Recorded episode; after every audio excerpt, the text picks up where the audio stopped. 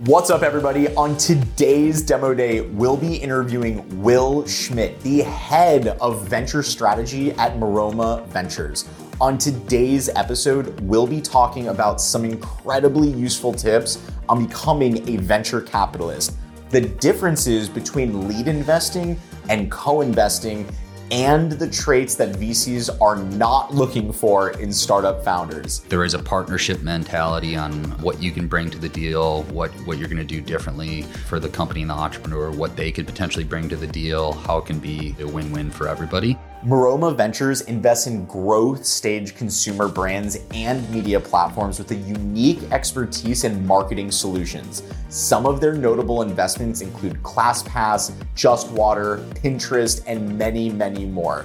Without further ado, let's jump into Demo Day. Will, thank you so much for joining us today on Demo Day. Yeah, thanks for having me. Excited to be here. So, Will, you have quite a extensive, you know, career and experience both in the financial sector as well as, you know, venture. And I always like to start the podcast off by just getting a better idea of why venture. You know, you could do so many different things. You could be working in so many different industries, but supporting entrepreneurs, uh, being in the startup ecosystem you know you've obviously chosen to you know put your time your energy your effort. Why is vc and venture something that is so important to you? Yeah it's a great question. I think um, for me it's really about getting to work with entrepreneurs really smart people surrounding yourselves with investors and advisors in the space um, and and seeing entrepreneurs seeing their passion something that's you know almost infectious or contagious about um, wanting to you know change the world or, or, make a mark on the world and, and leave the world in a better place um, and leveraging technology and and really be you know willing to risk everything I, I, guess. You know that there's something about that that I think is truly inspiring. And for me my path to venture was um, you know really started out in investment banking advisory work um, kind of a traditional finance path mm-hmm. of investment banking advisory in the middle market uh, private equity, more buyout oriented work, um, looking at buyouts in the lower, lower middle market, um, and then corporate finance experience. So I had kind of the advisory, investing, and corporate finance uh, experience in what I was seeing over you know past decade or so um, was really strategics starting to get involved much earlier, invest and acquire um, in businesses that were you know probably sub 50 million net sales. Okay, and these are incumbents that really you know owned uh, particular categories. You know, five five uh, large incumbents would you know control sixty to seventy percent of of you know the food space or, or something to that effect. And so, um, what I saw was um, you know that that sort of activity. I wanted to go earlier and invest and advise um, entrepreneurs and businesses that were starting out at the you know venture and growth stage. I love that, and you know we'll spend a little bit more time later on, you know, getting to know what that that journey's been like for you and what you love about venture that maybe you didn't see in your previous career. Um, before diving in, maybe we could kind of like unwind a little bit and start more towards like early life for you. Like yeah. where where did you grow up? And I always like to ask like, did you always think that you had a knack for you know finance and investing. And and so maybe talk to us about like where'd you grow up and what was like early childhood like for you and what'd you like to do? And then you know when did you know that venture and or just finance and numbers were something that like you were really passionate about? I'm originally from the midwest. I grew up mm. in ohio um, went to miami university in ohio for undergrad and was was actually pretty interested in finance and investing from an early stage. I was kind of a, a warren buffett fanatic would read you know his books and you know read the shareholder uh, letters and and, essays and things of that sort.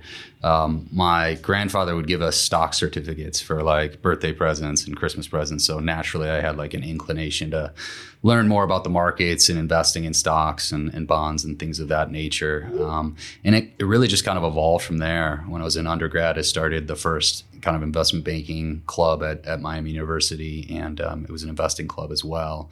And um, that's that's really what just got me interested in in finance was uh, was looking at the public markets and trying to understand what drove growth in certain companies. Why did a company look to acquire another company? Um, how did you know how did you build uh, you know a great brand or or roll out innovative products? Is really just you know taking a look at those specific companies from an investment uh, perspective. And now I'm just curious because what I, I actually went to the University of Miami, so uh, a little bit different. Um, but Yeah. but but I never was a part of like an investment club. Like what for those that are freshmen, sophomore, juniors in college and are listening right now, you know, and are, are hearing this podcast, like what is an investment club? And um, for people that have never been in one before, like what what do you expect when you join a group like that? For us, it was really looking at um, you know the clubs at the university and realizing that there was a gap. You know, looking at the other other universities had investment clubs and stock clubs and investment banking clubs and consulting clubs and, and things of that nature. And so, um, you know, kind of identified a gap there in in the in the university and the club system. And um, you know, really, it was it's kind of a collection of friends and people that were interested in the markets that were investing on their own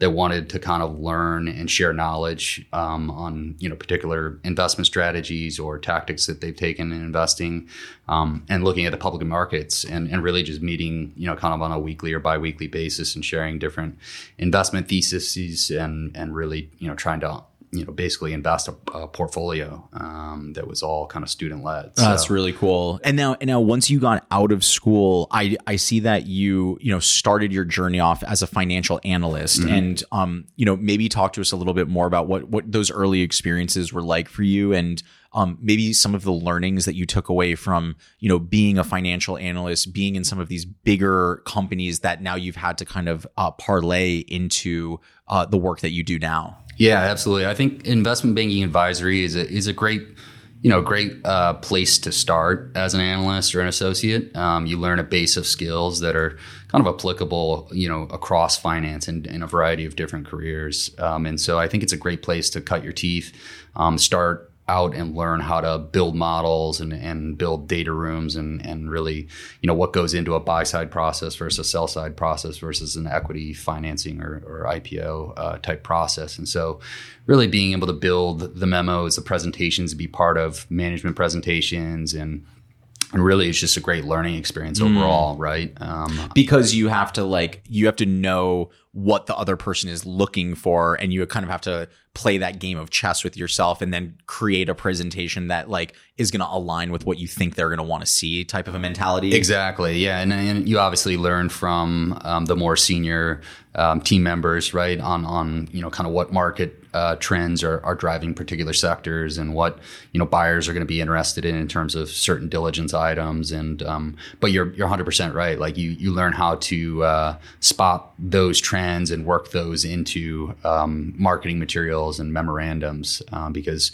you know uh, buyers are going to be looking for certain things uh, Yeah. for their portfolio and for their you know for their investment on on their thesis. Yeah, I think it's it's interesting because that skill set is something that you almost have to stop yourself and uh you know you're sort of at least for me your instinct is just to start going and start making your presentation. But if you're not like sitting there and thinking about like well they may ask me this or they may want to see this it's almost like we're always thinking on the offensive but not always considering the defensive side of it. And and so I can imagine those skills pull themselves in a great way as you start to you know be working with entrepreneurs and um, you know in other LPs that maybe don't have as much data behind it and so you really have to think about how to tell that story and craft Yeah. it in the right way Yeah, definitely. I mean, you, it's even applicable to venture, right? While the skills you learn in investment banking, whether it's middle market or or elsewhere, bulge bracket, um, it really is applicable to venture, as you said, because entrepreneurs there are cer- certain core themes and pieces that go into an investor deck, right? You have to have your your team, you have to have your product market fit, um, you know, uh, comp landscape, um, you know, market analysis, those sort of things, Yeah. financials, and so like. The- a TAM or you know just talking about the market Yep, yep. So uh, there's certain pieces that go into it, and that's that's really like when you sit down and you think about building a deck or you building a marketing presentation. You have to think like, what, who's my audience, and what do I want them to get out of it? What do I want them to take away? Um, and um, you know, how am I going to craft this pitch rather than just you know diving in and, and starting to execute on it? Yeah. Now, if you follow your career, you started off as an analyst and then you moved more into like financial reporting and then eventually uh, landed, you know, within private equity. And so you kind of have had like these three pieces to your financial career. And then all of a sudden you jump and become a principal and you start to move into venture. Was there any one story or was there a moment where you're like, I really want to do something different or like what what was sort of the Yeah. the apex of you deciding that you wanted to move because you know private equity and early stage venture or even growth stage they're such different worlds like what was the the precipice that got you to be like I think I want to make a jump Yeah, I've always been, I would say, more entrepreneurial. So, um, what excited me um, more and more was was less so of the you know strategic M and A and the acquisitions and the larger private equity type investment strategy, and and more about building companies with, with entrepreneurs and and the innovation. Right is is is really exciting. Seeing like uh, a company that's doing something completely different than the incumbents in the industry and looking to take away market share and disrupt um, you know large attractive sectors and so that's really I think the entrepreneurial nature and and then just um, being attracted to the innovation and wanting to work with earlier stage entrepreneurs and help them build um, as opposed to working with later stage companies that were more look, looking to enter new markets and I guess um, more more uh, focused on acquisition. And now when you transitioned from, you know, bigger markets, the mid market, and then you moved into investing, what advice do you have for others that follow a similar trajectory? Because I, I would imagine there's thousands and tens of thousands of uh, men and women that go into finance, you know, they go to Stanford or they go to a great school and they go into private equity and then they get there and they're like, this isn't really for me. Like, I think I want to go and, you know, live more in the startup world or in venture. Like, what, what are some of the pieces of advice for someone that's transitioning from one to the other? Yeah, I, would say it probably starts with building your network and surrounding yourself with people that you respect or that you admire in the space. You know, if it's venture, you know, looking at other investors that have had success, becoming friends with with people and sharing ideas, and becoming a thought leader with a particular sector, having a focus and a specialty as opposed to just you know blanketly wanting to be in venture. Right, carving out a niche is is important, and becoming like a subject matter expert or at least having a knowledge base built around that is really important. And then you have to dive in at some point and right and, and just you know uh, give it a try and and start to actually do the work. Yeah. and, and um, you know work alongside a you know a venture investor or or somebody that's active in the space. And so, you know, kind of taking it from the high level and going more into your own experience, like what was your mentality? Did you find a mentor right out of the gate? Did you have a niche that you were like, I'm gonna, I'm gonna be the best in this area? Um, or are those things that you've learned along the way that you wish that you would have done right when you got into it? Yeah, I, I think I've had a lot of learnings uh, all, along the way, um, and, and it's kind of evolved over the years. Um, I, I made the transition from I was at Coffee Bean and Tea Leaf, and it was more of a, a corporate financial role, and um, I made the transition back into a more transaction oriented role, um, and and and specifically chose venture because I was interested in that in being active at an early stage, and so um, for me it was going back to business school and then realizing that I wanted to be active in, in venture and growth stage investing, um, and so joined a family office outside of uh, Boston called Beechwood Capital, and um, really became much more active in in uh, investing at, at an early stage, you know, kind of Series A and stage within food and beverage and beauty, and um, for me, that's kind of how I made the transition from that later stage buyout or corporate finance experience into earlier stage venture. Um, and you know, I did have some good experiences during during the time, either doing consulting, advisory type type of work, um, or helping companies out that were earlier stage um, and, and in between. And so, I think for me, that was that that's kind of what made it a little bit easier. think back to the early days. I know that, of course, there are some aspects of work that are fun. There are others that are not fun. But but for the purposes of like the parts that you were excited about, like once you were in this new role, what were some of the the parts of the job, you know, or in the early days for you that brought you energy or brought you alive or made you feel like this was really exciting? Um, you know, for again, for those that haven't experienced being a associate or a principal at a VC fund, like what are some of the elements that right when you got into it, you're like, man, I really like this? For me, it was um, it was connecting with entrepreneurs and and really like trying to dissect an idea and a business model um, and, and and looking at the industry um, for you know from a lens of does this have the potential to disrupt an, an entire industry? And is it applicable you know across across categories or across the nation in terms of the consumers and users?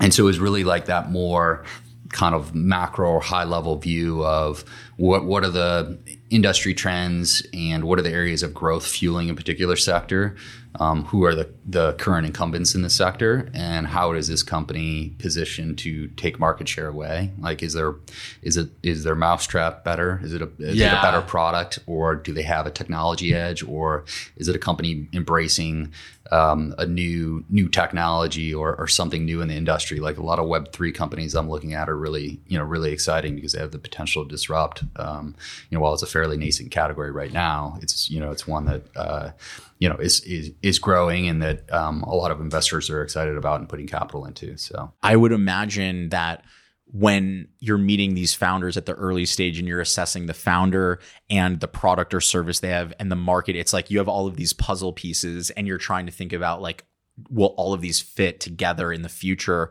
Whereas at private equity or bigger, you're already sort of given the full puzzle like put together and you're just deciding like, you know, do we want to make it bigger or smaller? And and it, it seems like, you know, what you're doing now has a lot more creativity or imagination involved in it. Yeah, there's certainly more more freedom um, and and more um, more of a chance uh, to to make uh, a wrong choice or a wrong decision. Right, with entrepreneurs on a daily basis, um, they're faced with decisions, and um, every decision carries, I would say.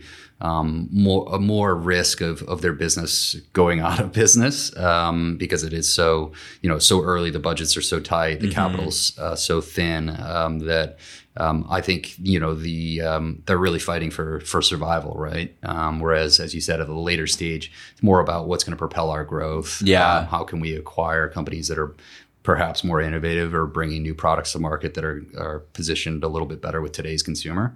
Um, and so, yeah, that that's what gets me excited is talking to those entrepreneurs that have like the game changing ideas or the ideas you've never thought of, it never occurred to you. Um, and um, you know, some of the ideas are actually um, are kind of right in front of you. It's it's that idea of like, well, why didn't I think of that? That's so simple. But then you know, it's just it just intuitively works, and it's such a good product market fit. Um, so Yeah, that's that's fascinating. I want to I want to learn more about you know what are the types of people or businesses that you just totally wow you. But um, I I am curious. Like I just asked you. You know, in the early days, what were some of the things that just totally brought you alive? And you're just like, wow, this is so awesome. I'm also curious on the flip side, you know, was there anything that you went through in your early days, not even now, but like when you first got into it, that you thought to yourself, like, man, I never expected that to happen, or things that you had to do that you're just like, uh, maybe took energy away from you. But you know, again, I I I want to kind of balance out the like excitement of venture with also like what should people know going into it that could be uh you know a hurdle, a roadblock, or a challenge. I would say I, I didn't expect to leverage um, more of like the quantitative financial acumen and skills that I'd learned. Um, I guess maybe it was naivety, but I had thought more so when I was first getting started in venture that it was more about, especially at, at seed stage, more betting on the entrepreneur. Um, you always hear about betting on the jockey, not the horse, um, and more like macro, big picture uh, thoughts on like you know how could this company be a unicorn and change this industry Yeah. as opposed to really like especially in consumer products getting down at series a or series b stage you're looking at unit economics gross margin profile. You're really digging in on the financial model to assess like cash flow when the business may need to raise again.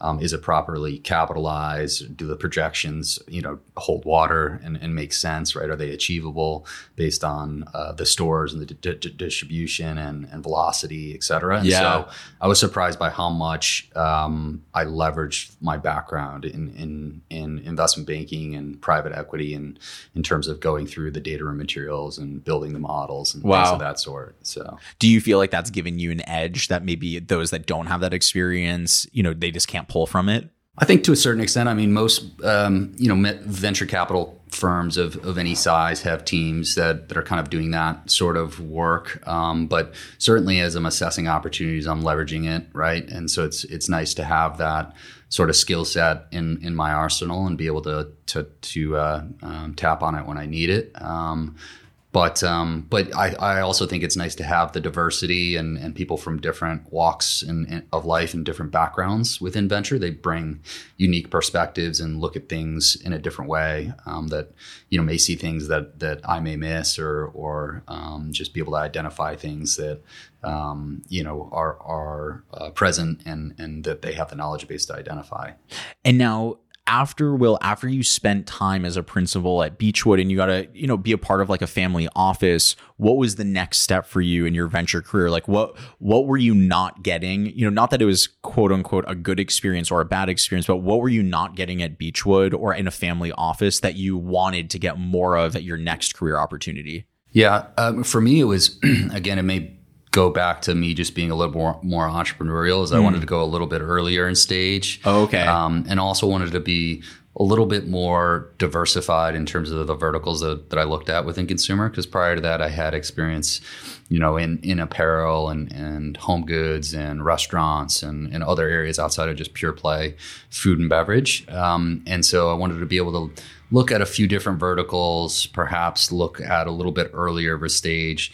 And also, I was, I was interested in taking more of a collaborative co invest model mm-hmm. as opposed to a, a, pure lead investor type strategy. Okay. Opening up, at least for me, opening up the, the marketplace a little bit and being more collaborative in, in terms of the investment style with a co-invest model and being able to look at different companies whether they were at seed stage or a or b um, is just finding the best partners and the best opportunities and then helping them grow. What's the psychology and or the pros and cons of leading the round versus co-investing in the round? Obviously there's this like I don't know if this is the right word, but almost like the ego of like, I'm leading this round versus the actual like technicality of like what does it mean or why would you want to versus not want to? Uh, you know and i know that every deal is different and sometimes there are board seats sometimes there are not but bring us through sort of like the strategy or psychology around like why would you not want to be the lead in, in certain situations? It is a certain amount of ego um, that, that goes into it. For me I, I think what sets a lead investor apart from a co-investor is typically the lead investor has the best closest relationship with the company has mm. forged that relationship with the ceo and the founder is really going to be looked to as the investor um, that the company goes to when they have a problem or when they have an issue or even when things are going well right um, and so that that sets the lead apart from the co-invest i would also say the lead typically is the one bringing like the investment thesis to the table that's done perhaps the most diligence on the opportunity whereas and and they're setting terms with the company whereas the co-investors are coming on after the lead is engaged or on a follow-on basis uh, following the leads uh, uh, on an investment. And so for me that's that's the mentality and, and, thought process. I've always thought though as a co-investor you can continue to do um, you know very high degree of diligence and have a thesis and bring that to the table. And you can also um, complement the lead um, whereas you know in, in different ways. So the lead investor may have a particular expertise in a certain sector or knowledge base or skill set that they're bringing. As a co-investor what you want to do is is bring something different something mm. that's going to help the company in a different way where the entrepreneur can tap you or another co-investor that has another background that's accretive to the entire group right? So that it's a win-win for everybody. And i've t- typically found and forged relationships with lead investors that recognize like they want other co-investors around the table that bring something different to the table that they don't bring. Yeah. Um, because that's what's best for the company. Ultimately, when the company wins, typically the investors. Totally. And now knowing that network is such a big part of the venture community because you haven't lived here your whole life, do you have to lean more on uh, going back to the kind of the same question, like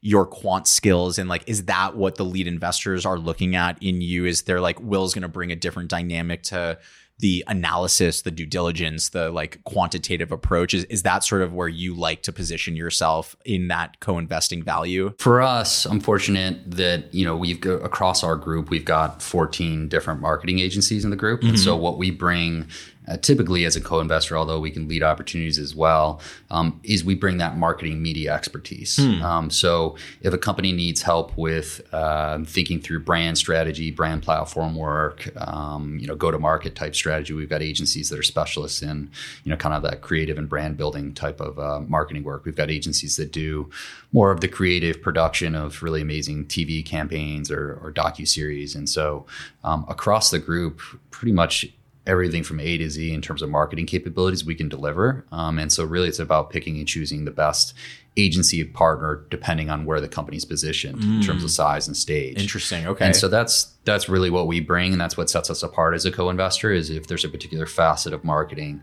um, even even digital development. If a company needs a new app or a new website, we've got an agency out of Australia that does you know amazing work in the space in terms of AR, VR, website builds, e-com op- optimization, some really cool uh, things. And so, really for me, as I'm assessing diligence and looking at investment opportunities, the conversation with the entrepreneur a lot of times is um, more more marketing related um, on where there are gaps in the team or where they feel like they could use more support or may not have resources. And then we kind of we we package that and put together a proposal to um, uh, inform the entrepreneur on how we could be potentially supportive as a co-investor. And that fit that informs our investment decision as well. After you moved from your family office at Beechwood, uh, is is Trailpost Ventures was that the next move from from that family office? Yeah, so I launched Trailpost Ventures af- after um, leaving Beechwood, and um, actually launched it with a friend of mine that I met during uh, business school at, at USC, and um,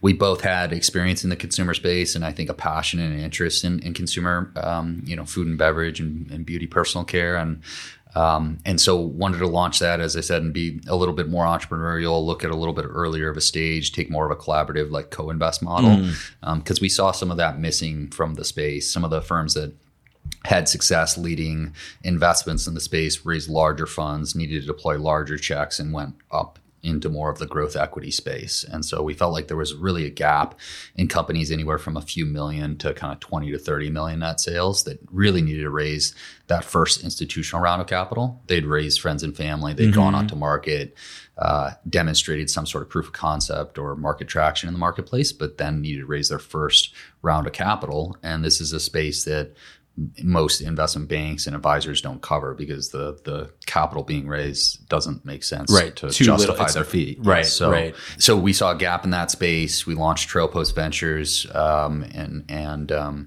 yeah, found some great partners um, in in Nutpods and JuneShine and and um, uh, Rumpl, um, and and so uh, Naadam, and and you know taking more of that co-invest model and trying to be helpful and add value in different ways.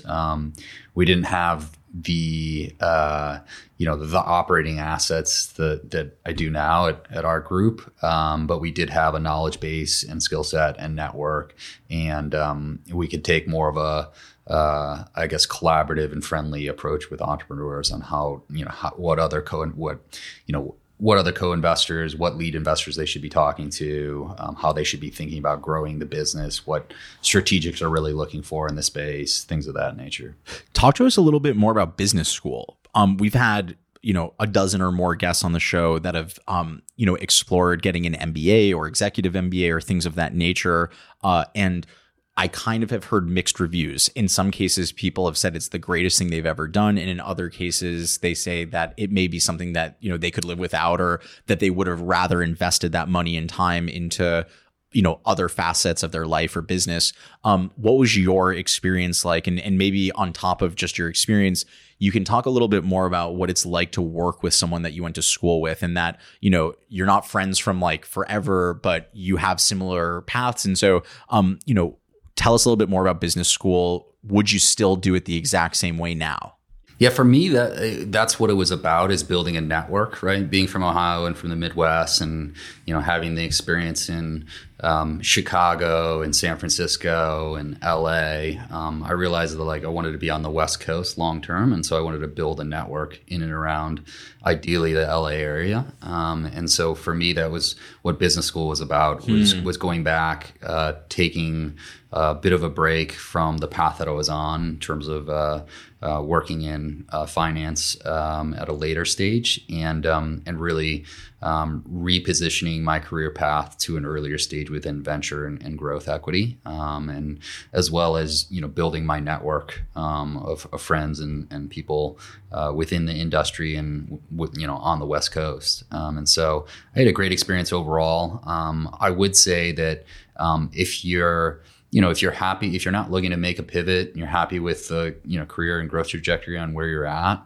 um, then perhaps going back to business school may not make sense. I think most of the people, at least in, in my class, were looking to make some sort of pivot mm. or change in their in their career. Um, as opposed to uh, going back to business school just to get you know better at whatever they're doing. accreditation. Yeah. Yeah. Uh, but yeah great experience for me. Uh, it you know get, also gave me a chance to take a step back um, and do a bit of uh, soul searching and, and, and, trying to realize mm-hmm. what motivated me and what did I like about venture versus the later stage, and you know, trying to answer some of those those tough questions on um, you know what what what are my interests and what are my skills aligned best with um, in terms of the career.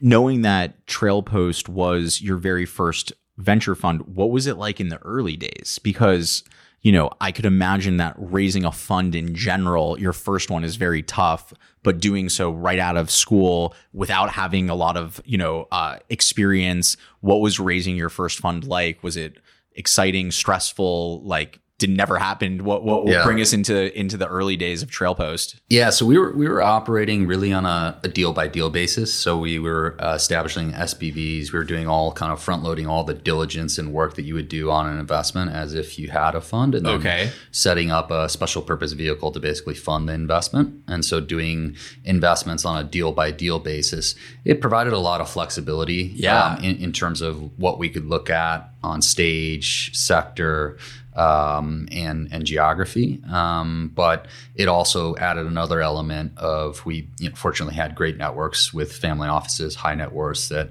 we were able, to bring into certain investment opportunities because we built that trust Got over it. our career.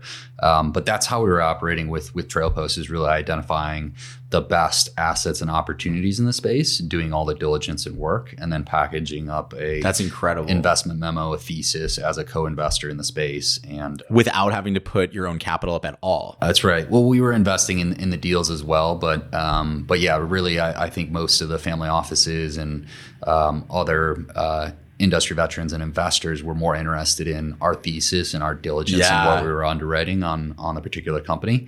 Um, and so, yeah, as I said, fortunate that we found some really great partners that, um, yeah. Which is really, it's really cool and great advice because I think that there's a lot of people that are, you know, again, I, I keep going back to like the college or just getting out of college that they're like, how the hell am I supposed to start my own fund and come up with my own money? I don't have millions of dollars, but I think when they hear your story, you're essentially showing them that like you can meet the people and build a network, you can diligence their projects, you can you know package together all of the pro forma you can make everything and then deliver that and still be a part of the deal. And like that's something i think that not a lot of people even consider doing. Yeah. I've heard that advice before where they're like you know i've had guests come on the show and say if you want to get into venture just start diligencing deals. And so yeah. I think that the one difference between just doing diligence on the deals or just like pontificating is actually packaging together. And I feel like that's it's really cool because it goes back to what we were talking about in your earlier part of the interview where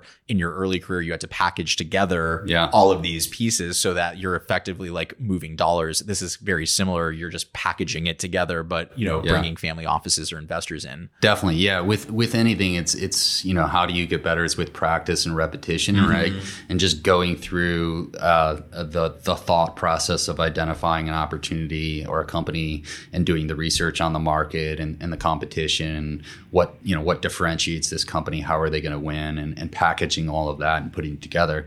Whether your investment thesis plays out and you're right or wrong i think is is you know it doesn't really matter. It's it's more about going through that process and having an opinion and being able to do the work and package it up. Mm. um, that's what you're going to be doing later right? So it's um, you know it's as you said it's about diving in and, and kind of you know jumping in the water and, and, and swimming. I don't know i don't know if this if this question uh, makes sense because it may be so case by case, uh, and your experience just may be so different than others. But I I feel like if you're in this you're in this world where you're meeting family offices or you have a network or you have a best friend that's like, hey, my uncle does X, Y, and Z, and you're like, great, I want to meet him.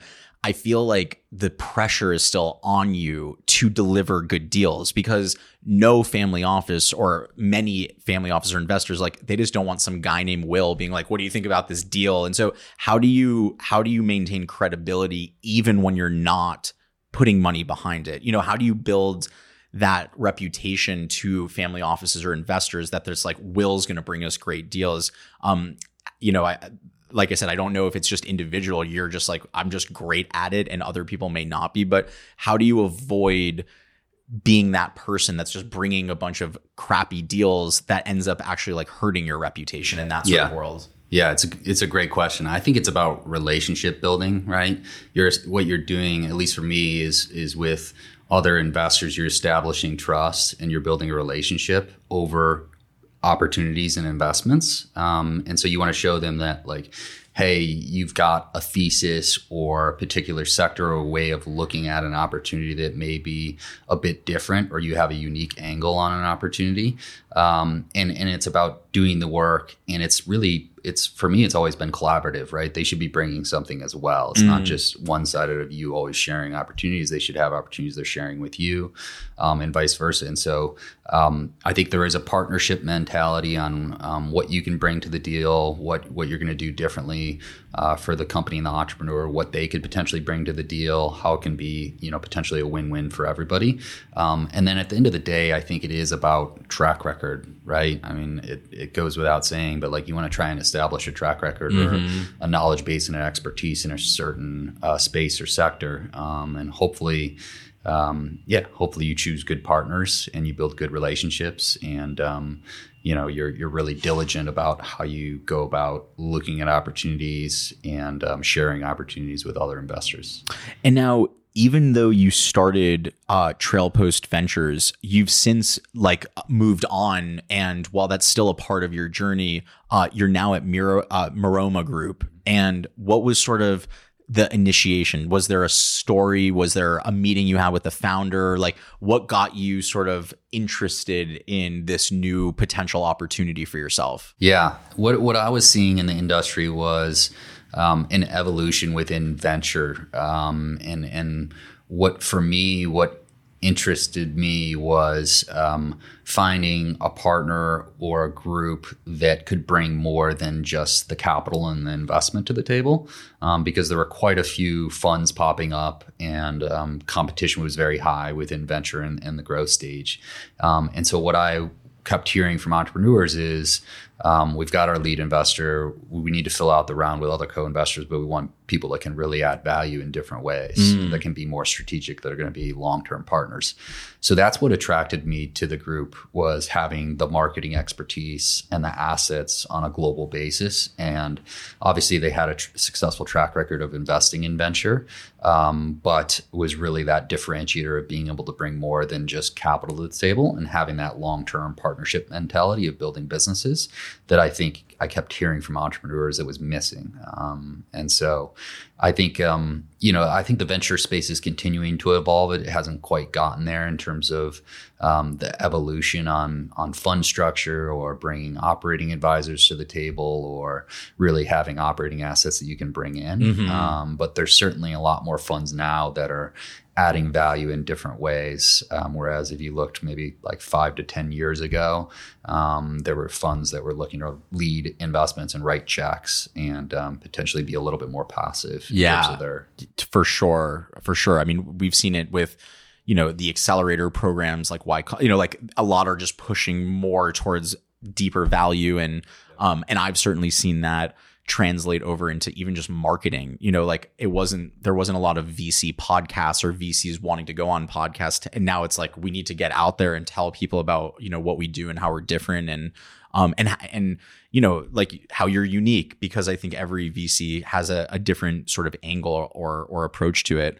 Um now that you're with Mira, uh, Maroma, um, what stage companies are you investing in? Is it still at the seed and, and pre-seed? Is it more like Series A, Series B? Um, what's the kind of makeup of the typical startup, and do they fall into any one category or industry, or are they, um, are they you know pretty agnostic from from what type of company they are yeah so we, we focus primarily on series a that's the best fit for us um, Okay. there's enough operating history where we can really dig in and diligence an opportunity in a company. Um, we'll, we'll look at seed opportunities as well and invest in seed and we can go a little bit later into b or more growth stage opportunities. So we have a fair amount of flexibility.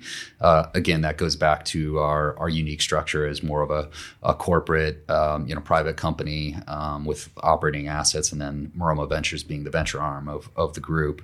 Um, so fair amount of flexibility in, in terms of stage as well as um, uh, industry verticals. So, two broad categories that we look at are consumer, uh, so consumer products, food, beverage, beauty, personal care, health and wellness, fitness, fitness tech, um, anything consumer facing. Um, and then the other broad category being media platforms, which tend to be more tech oriented or IP uh, driven businesses that could be marketing tech, ad tech, could be fintech, Web three, um, and uh, but generally uh, need support with with marketing. Right, that's the common denominator across all our investments. Is um, we need to be more active and strategic. We want to help them build the business uh, over the long term, as opposed to just investing capital for financial return.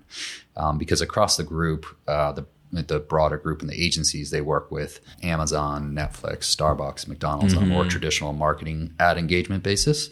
So with a venture strategy, the idea is we want to find um, you know the the next generation of consumer brands and the game changers within the industry that are well positioned for growth, um, but could use a partner that wants to support them and be more active and help build with them.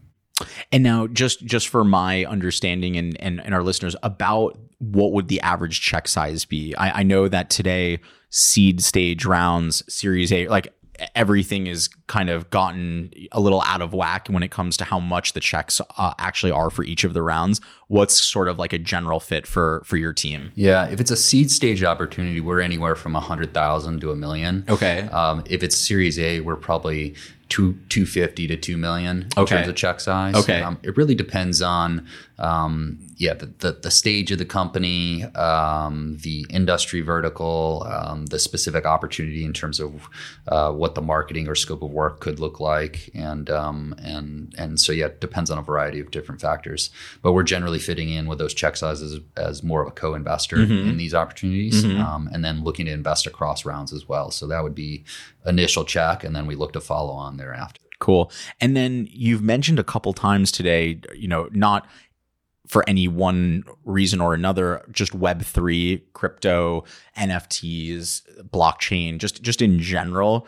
Um, before talking about your journey with it, I'm just curious, like, what's your perspective looking out three to five years from now, seven to ten years from now? Do you are you very bullish on where it's going? Are you in your mind thinking like this is a bunch of hogwash and like it's just going to fizzle out? Like, just generally, what are you thinking? You know, maybe not this month or next month, but a couple years out, three to five years out, six to ten years out. Like, what what what's your POV? Yeah, yeah. You're on I the would record, by the way. I would say I'm I'm, I'm very bullish uh, overall. I, I feel like we're definitely early innings, um, and and the most difficult part I would say right now as an investor is trying to identify the areas that over the next decade or two decades are going to be built into. Yeah. and that's where the growth is going to be coming from. Are, are these particular verticals? So um, that's that's I think what's challenging as an investor right now, just because it is so early and it's being built as we speak, and there probably aren't, you know, potentially even the companies that are going to be the game changers in the industry yet. Um, so I, I think you do have a lot of. Um, um, you know, you have a lot of like shady uh, dealings right now within the industry. Totally. A lot of tokens and coins that are coming to market. What we're looking at is, um, you know, how can certain elements of Web three make a business more efficient or make it a better experience for the consumer?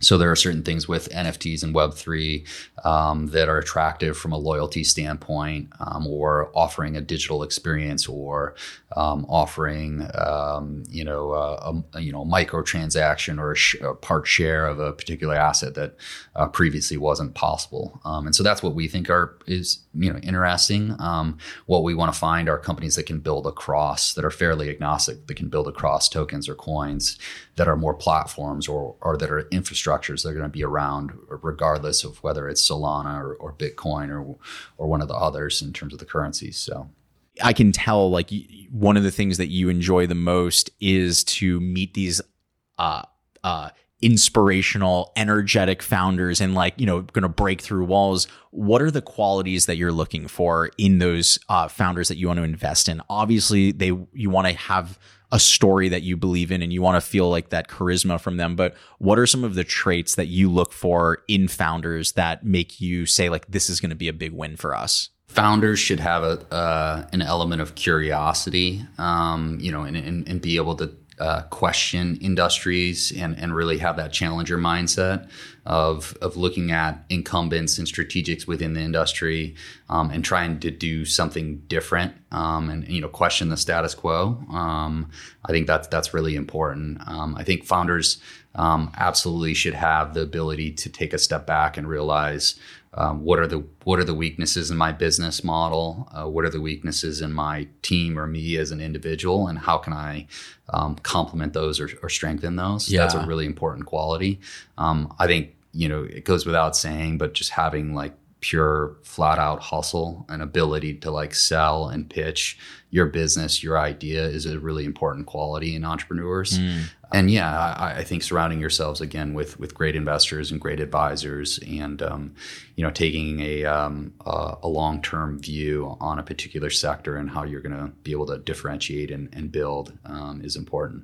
What are some of the red flags? Like within within web3 especially I'm like so curious because like you know, obviously every investor has their own thesis, their own imagination, their own thought process and they I you know, many would like to believe that they're not really uh they're not really like pushed by other people's decisions but at the same time i feel like that fear of missing out on the next big thing and that emotional feel like you know, in some cases, even the best investor is still getting sort of pushed by other people's thoughts and, and opinions. And right now, there's such like a negative connotation around crypto and and you know all of the coins. So, you know, what are the things that you're looking for that are like rising these red flags for you? Because you know, people are, I would imagine, are pitching you on technology that's like it hasn't been created yet it's like in the middle of a bad market for it. And so you really have to like think deep about where it's going. What are the traits that you look for that are like i don't think this is going to work or i don't like the vibe that i'm getting? Is there anything in particular that you're looking out for not just for what you want to invest in but maybe to avoid what you don't want to invest in? Yeah yeah.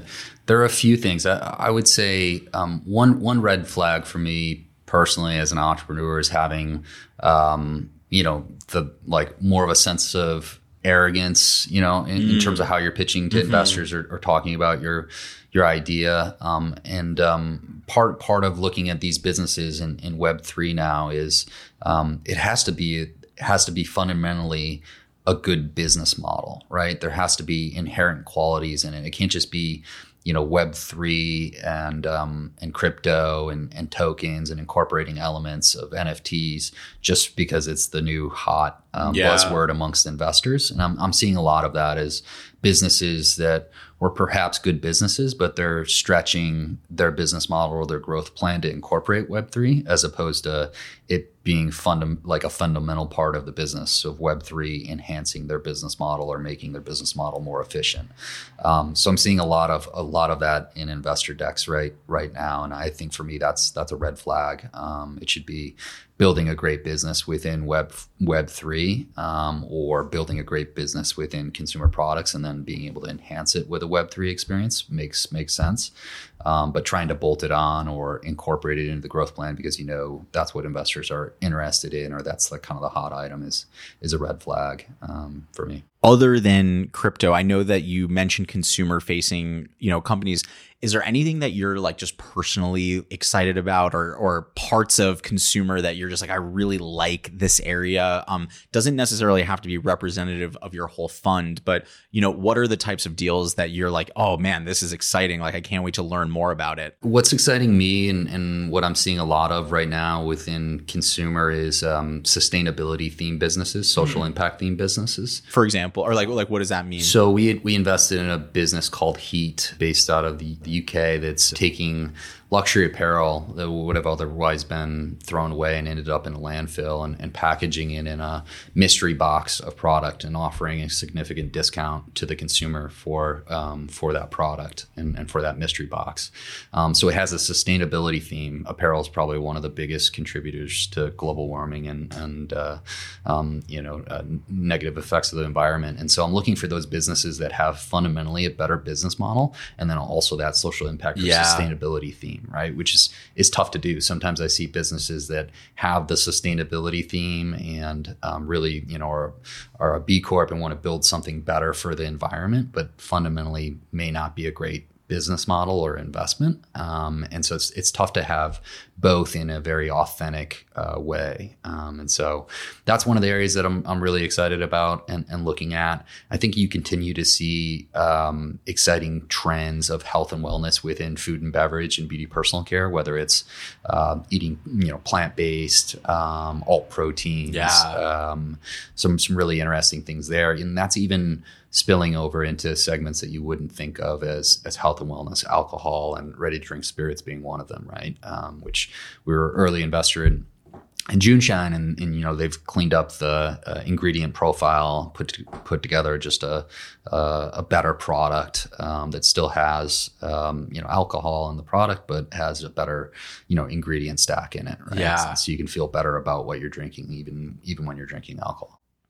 Uh, Will, I've been asking everyone on the show this recently. Uh, it's a little bit of a a segue from the investing talk, but um, it's something that I'm I, I do love to ask. Um, if there's one person in your life that you wanted to give just a special shout out to for them making a big impact on you, whether it's family or friends or old colleagues or anything is there anyone that you can think of that uh, you just want to throw some love to and and just you know that's just been like a real key part of your life, whether it's your career or just like when times have been tough? Anyone come to mind that uh, has just been like a real like key figure for you? Um, well, yeah. I mean, first off, I should probably say my wife, uh, just because we, we we've moved. I've got to cross that off. Uh, no, but I mean, we've moved around so much for for different finance jobs and things, and she's always been, you know, the the rock in there and been able to move. So that's been incredible. I would also say um, I actually got referred to and met uh, my current group through the former CEO of Coffee Bean and Tea Leaf, Mel Elias, um, and so wow. been able to work with him on consulting projects and um, and look at investment opportunities in the space. And so, yeah, he's he's been amazing and kind of a mentor of sorts. So that's awesome. Will, what are you most excited about? Um, it, again, could be family related, could be work related. Um, what are you just really excited about uh, for the rest of the year? I'm really like want to learn more about web3 right mm-hmm. there's a there's a curiosity element and because it is so nascent i'm you know i'm trying to figure out where to play and and and how that fits into the investment thesis and so yeah i'm really excited to see how that plays out especially with the macro backdrop and the you know the public markets obviously um, you know huge pullback there and that's uh, spilled over into crypto with you know, yeah. crypto winter and um, yeah i'm really really interested to see the innovation because i still i think if you look at um, some of the smartest people and the people that are um, graduating um, in, in, grad school or undergrad um, at some of the best universities, they're going into Web three and crypto, uh-huh. right? Like that's uh-huh. common, and so like some of the best and brightest are going to have like the new innovation and the new company. over. They're going to have like six to you know yeah. years of like totally. continuing, yeah, yeah. And so it's probably a company that you know you've never heard of or an idea that doesn't make much sense right now but um, fast forward five to ten years you know is, is really well positioned and hitting on like all yeah that's know, really all cool. the trends so. Awesome man. Will this was a killer episode. I really appreciate you making the trip down. Um, for anyone that wants to get in touch with you or your fund or learn more about um, you know your team what's the best way to get in contact with you or or to connect on their their startup yeah, um, obviously social handles. Um, go to our website. My email is will.schmidt at maroma.com, so can send me a note there. Um, and yeah, looking forward to staying in touch. This was amazing. Thank you. Awesome, Will. You crushed it. From everyone listening or watching at home, thank you so much. I'm Sean Goldfaden, CEO of Coefficient Labs, and this is Demo Day. Peace, guys.